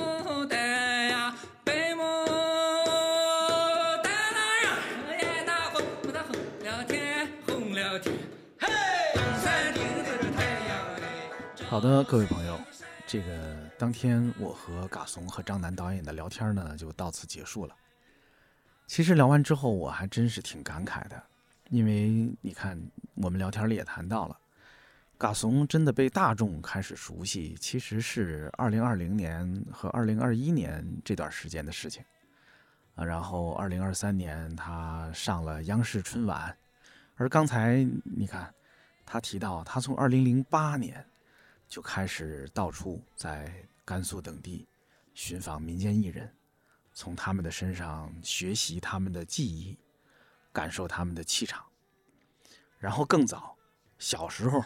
童年的他就在他们村子里边，被那些普通的叔叔大爷们嘴里的小曲啊、民歌啊熏陶着，而那些叔叔大爷们嘴里边的小曲儿，有可能已经经过了几代人。上百年的流传和积累。嗯，咱们一开始说，之所以想起来找这两位甘肃朋友聊一聊，也是因为我前一段时间，是吧？嗯，去了甘肃。嗯，在整个那趟旅程中呢，由于我们跟梅赛德斯奔驰客户服务的小伙伴一路同行，其实也谈了很多关于他们的事情。比如说，经常提到的一个词儿就是“积淀”，是吧？嗯，因为这一路上感受奔驰的它的那个服务网络，就大家聊起来，其实这些网络的搭建，这个服务标准的建立，团队的打造，技术的精进，其实这都不是短期能做好的事情。奔驰在中国，在全球这件事情已经做了好多年，这里边有很多隐性的、长期的投入。真的是可能要要要坚持好多年才能看到成果，或者才能才能让他看出不同来的。就是你只有日拱一卒，是吧？不断的积累，可能最后才有那个质变。所以这也是我的一个感受吧。就是每一个精彩的、杰出的，甚至伟大的东西，背后可能都有一些长期主义的精神在里头。啊，感兴趣的朋友。也许可以一起聊聊这个话题，大家可以在评论区里边说一说，你有没有什么长期坚持的事情？你的长期主义是什么？咱们一开始就说了，咱们这期节目呢是梅赛德斯奔驰客户服务赞助播出的。这个赞助体现在哪儿呢？就体现在我们会从评论区里选出十位朋友，然后每人送上一份由奔驰提供的小礼物。是梅赛德斯奔驰原厂的精品玲珑瓷转转杯，啊，一人一份大家聊一聊，是吧？啊，好嘞，咱们就聊到这儿吧。咱们刚才这期节目啊，算是梅赛德斯奔驰客户服务与看理想共同发起的“步履不停”播客计划的第三集。你看这名字还挺恰当的啊！听了节目的朋友，你会感受到。这张嘎怂也真是一个步履不停的人啊！哎呀，人生道路广阔，让我们步履不停吧。咱们都向嘎怂学习。呃，下一下一期这个步履不停的播客会在这个毛东的基本无害播出。主播毛东毛书记会，哎呀，也是大家的老朋友吧。废墟探险爱好者杨大一啊。还有摄影师和全球旅行家孙一冰，他们一起聊聊关于探索的故事，好呗？大家可以转到基本无害去听听他们是怎么聊的。咱们下回宇宙牌电饭锅里再见。给了个蓝草放房子，麻雀和乌鸦多的很，娃娃们偷带吃。把我的两塔山，出了个嘎老婆哎，骚的就了不得呀！累的我哎睡觉迟哎，闹的我睡不着。世上的穷人多，哪一个就像我呀？哎了呀，咕嘟了嘚儿呀，哪一个就像我？